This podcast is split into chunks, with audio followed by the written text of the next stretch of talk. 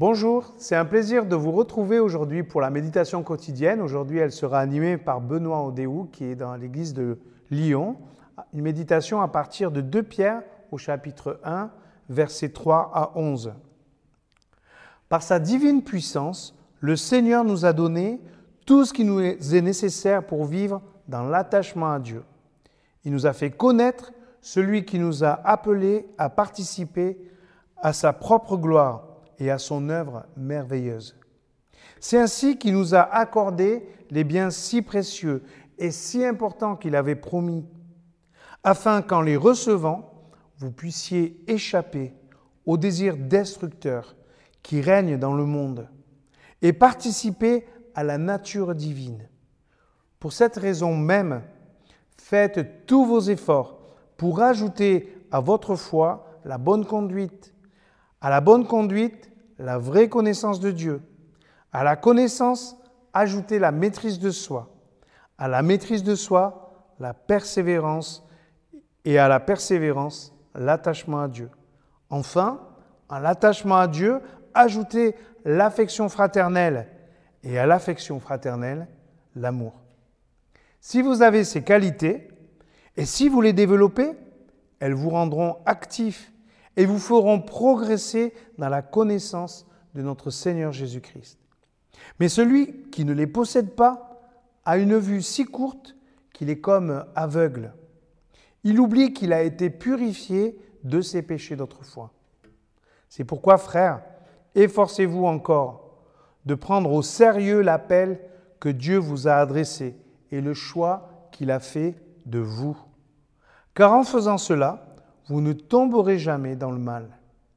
C'est ainsi que vous, que vous, serez, que vous sera largement accordé le droit d'entrer dans le royaume éternel de notre Seigneur et Sauveur Jésus-Christ.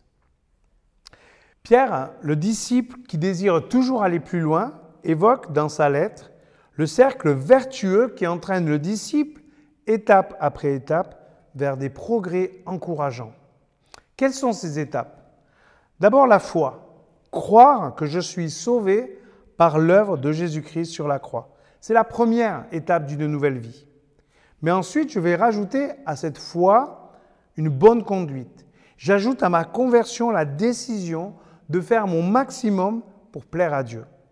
À la bonne conduite, je vais ajouter la connaissance. Je cherche à le connaître, à comprendre comment il a imaginé ma vie avec lui, en lisant la Bible, en priant, en échangeant. À la connaissance, je vais ajouter la maîtrise de soi. Je m'applique à ne pas laisser mon ancienne nature m'influencer de trop, en soumettant mes actes, mes choix quotidiens à sa volonté. À la maîtrise de soi, je vais rajouter la patience. De temps en temps, je fais des erreurs, mais ça ne doit pas me décourager. Je me relève et je continue.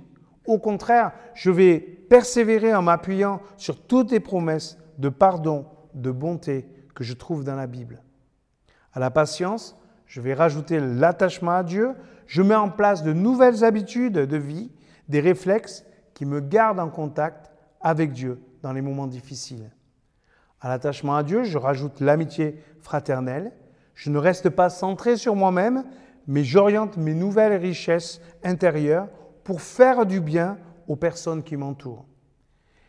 Aimer les autres est aussi important qu'aimer Dieu, de tout son cœur, de toute son âme et de toute sa pensée.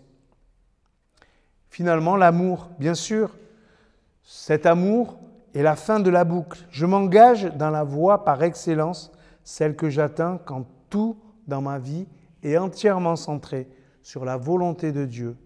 C'est la voie par excellence qui est décrite notamment dans 1 Corinthiens 13 voyez, ce cercle vertueux est à la fois un cercle à long terme, mais c'est aussi dans des cycles plus courts et récurrents qui m'entraînent d'expérience en expérience dans ma vie chrétienne. Ces mots peuvent nous servir de guide, de guide pour nous aider à comprendre l'étape de vie que je traverse, mais aussi l'attitude adéquate à adopter pour vivre l'étape suivante. Alors, on y va? Quelle que soit notre étape, il y en a d'autres qui nous attendent. Et croyons que le Seigneur est avec nous dans cette marche en avant.